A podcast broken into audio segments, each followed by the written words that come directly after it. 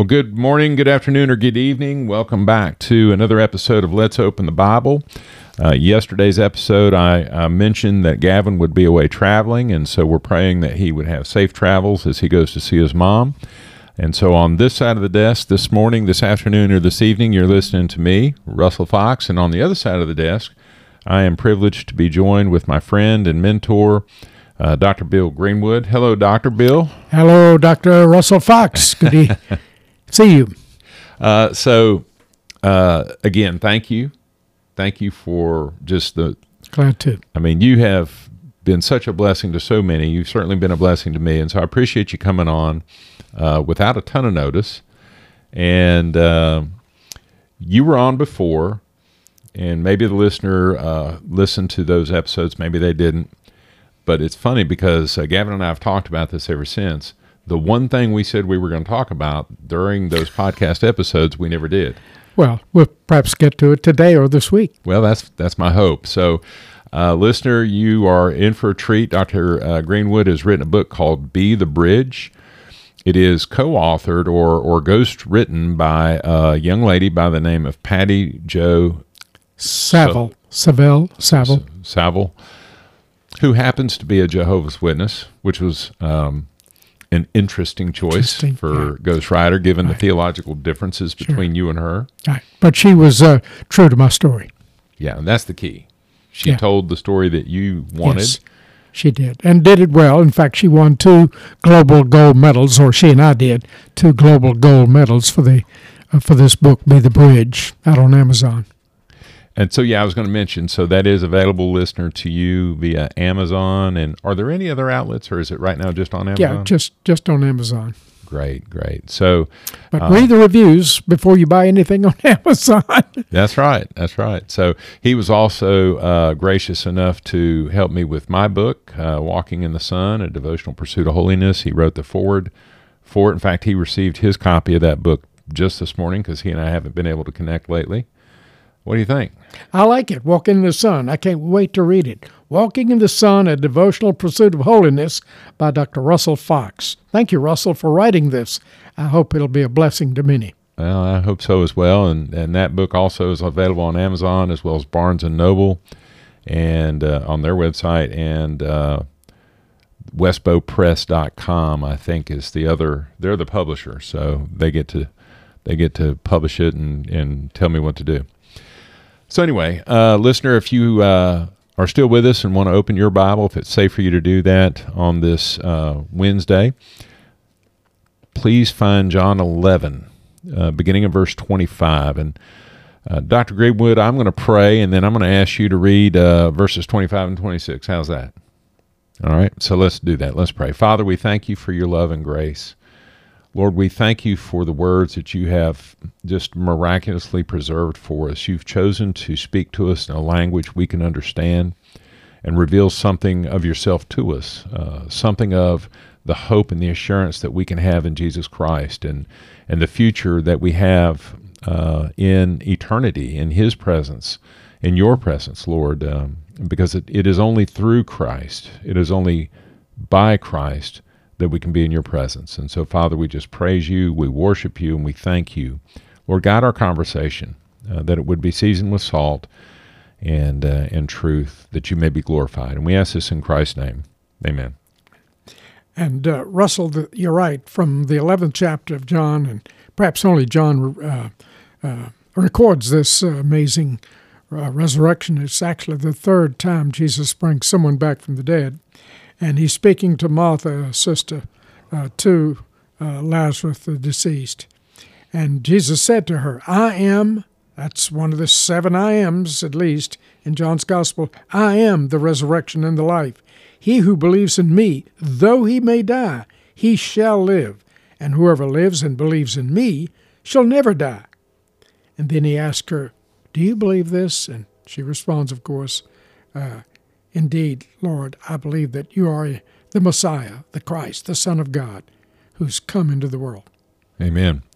Well, that's really the, the key there. Um, you know, Dr. Greenwood, I know uh, we covered this a moment ago, but in case the listener hasn't listened to Monday and Tuesday's episode, it's really this is a kind of a build up. Uh, we've talked about uh, where Jesus said, "Who do you say I am?" That was Peter's profession of faith. From uh, Matthew 16, we talked about uh, 1 Timothy chapter 2, verse 5 uh, in yesterday's, yesterday's episode, and we ended uh, with John chapter 3, verse 16, a, a verse that is probably the the most well-known verse. And uh, in that conversation we talked about the inclusivity and the exclusivity of the gospel. It's inclusive in that it's available to anyone and everyone. It's exclusive in that uh, he is jesus is the only way and so one of the challenges that um, that we have um, with other religions or other views of christ for example in in the case of, of your ghostwriter, um, it, it it is the understanding of who Christ is. Right. Yes, indeed.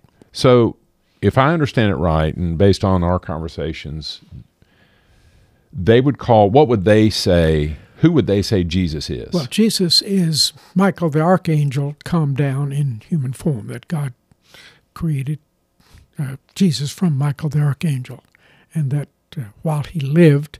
Uh, and died. There was no physical resurrection. They don't believe, Jehovah's Witnesses don't believe in a physical resurrection. Jesus uh, uh, was simply a spirit, and it would be hard to, to square that with the many eyewitness testimonies of Jesus even eating. He, he asked for fish. Can I, can I break bread with you? And they touched him, and they uh, uh saw them on a number of occasions. So they don't believe that he was a physical person. Well, they do believe that it was a physical person, yes, but oh. not a uh, physical resurrection. Oh, okay, I got you. Okay, yeah. wow, that's uh, it's kind of heartbreaking, right? And that the Holy Spirit is simply a force, not a person, and uh, it's an the Holy Spirit is an it. And uh, I'm thinking, well, the Holy Spirit can be grieved. The Holy Spirit uh, is our comforter, counselor. Uh, it is. He's the third person of the Trinity. It's like uh, one God in three persons, one what in three who's, if you will. Yeah, yeah, and that that really is so important. That even though we can't fully understand what that right, means, right? Uh, and all analogies break down at right. some point, but the best analogy I've ever heard that I can think of is a, is as it relates to water. So you right. have water available in three forms. You yes. have water uh, I drink water quite a bit, but right. in my water, I have a second form. I have right. ice, ice, which is still just water. And then, of course, if you boil water, you end up with steam. Right. And those are all forms of water, right. H2O. Right. Um, but they take on three forms, and that's the best understanding that. I've heard about the Holy Spirit or about the Triune Godhead. Right, but that's a good one, and yet, it, like you just said, it is uh, inadequate because they can't be all three forms simultaneously. Right. God is at the same point Father, Son, and Holy Spirit. We don't believe in three gods. We believe in one God, and yet with three personages. Uh, I'm really struck by the fact that uh, in the name of and and so I wouldn't call the Jehovah's Witness a denomination. I would call them a cult. Would that right, be fair? Indeed. Maybe akin to like a Mormon. Right. Okay. Indeed. They're cousins, sort of. I suppose you would say that. Yes, yeah. indeed. Okay. So it's interesting to me that within the name of this cult is the name commonly referred to as God, although Jehovah is not God's name. Right. And we talked about that. I think it was in in uh, today's uh, or yesterday's episode. Um, that Jehovah is is I know it's in the King James version, and I, right. I don't want to hurt anybody's feelings, but that is not God's name. And uh, and if you uh, want to go back and listen to yesterday's uh, episode, then by all means do that. I kind of explain a little bit about how that got into the Bible. Right. Uh, but but at any rate, it's interesting to me that they would take a name that is commonly understood to be a name for God and use that for this cult. Right. That denies that Christ is the Son of God. Right. That's their real argument. Right, indeed. In fact, they don't believe not only that Christ is uh, not God, but that the Holy Spirit is not part of the Trinity. They don't yeah. believe in the Trinity. But we believe in the triune God, one God in three persons. So, how would that differ from a deist? Deist would simply believe that God created the world, but he shall we say, he walked away. Right. And uh, yeah, the deist is certainly a very inadequate understanding of So deism does not also does not believe in Jesus as Son Right. of God or Right. Holy Spirit as uh, Right. tri as part of the triune Godhead. Exactly. So they do share that in common. Yes. That's interesting. But now the so the Jehovah Witness doesn't say that God walked away. He's still involved.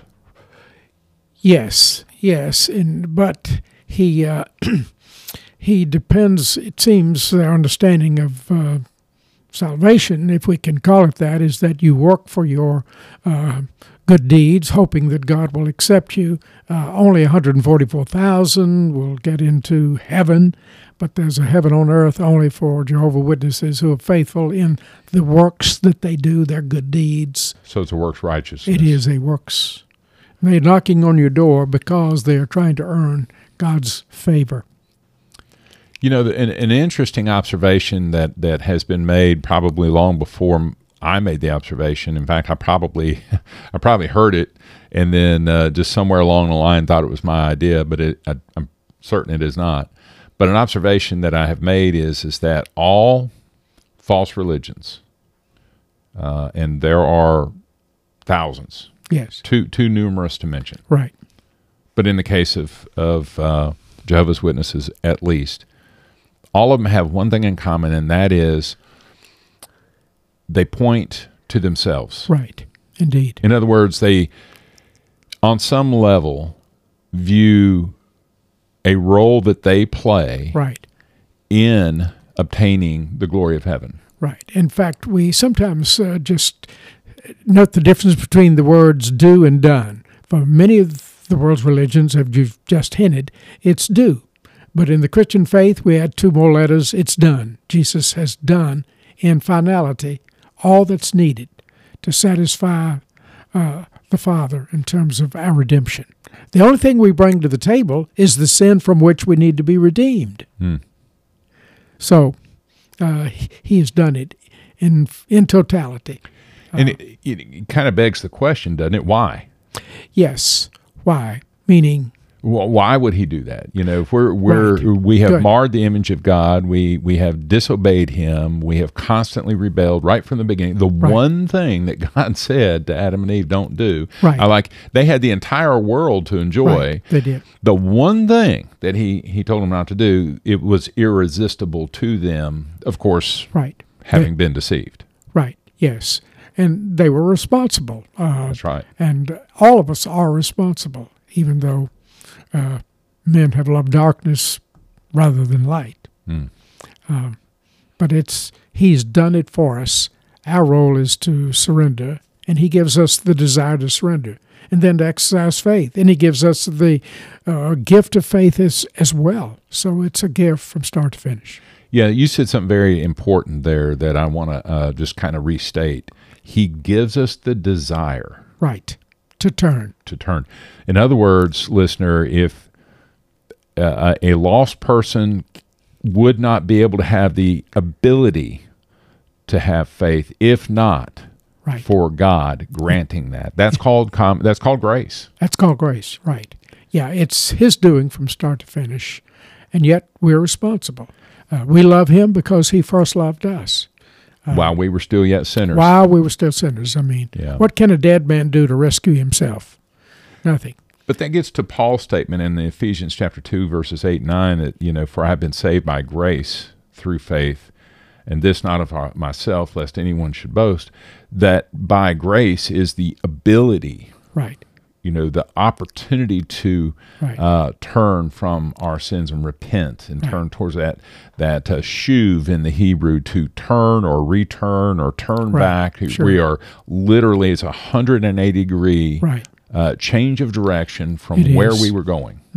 And He gives us the desire to do that, uh, and uh, it's it's marvelous. I know my life was going in the wrong direction. I was going down the a dead end street the wrong way, and uh, God got my attention, turned me around, and it's grace. He exercised mercy, and uh, it was grace as well. Grace and mercy are double first cousins, shall we say? Okay. You, you know what double first when brothers marry sisters, uh, but uh, grace is God giving us, as you know, that which we don't deserve. Amen. And mercy is God withholding the judgment we do deserve. Yes.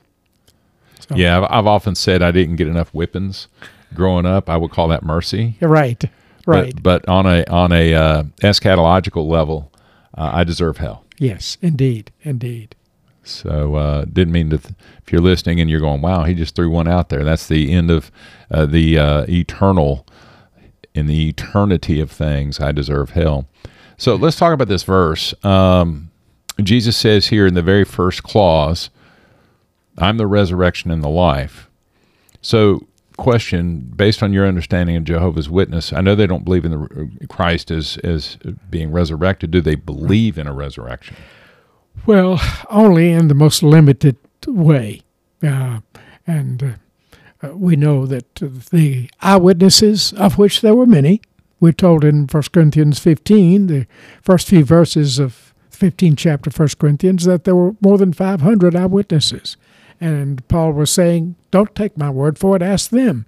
And uh, uh, these eyewitnesses says we were with him for 40 days, and over these many days he showed himself to us with convincing proofs and compelling evidence that he was indeed uh, raised by God as vindication of what happened on the cross.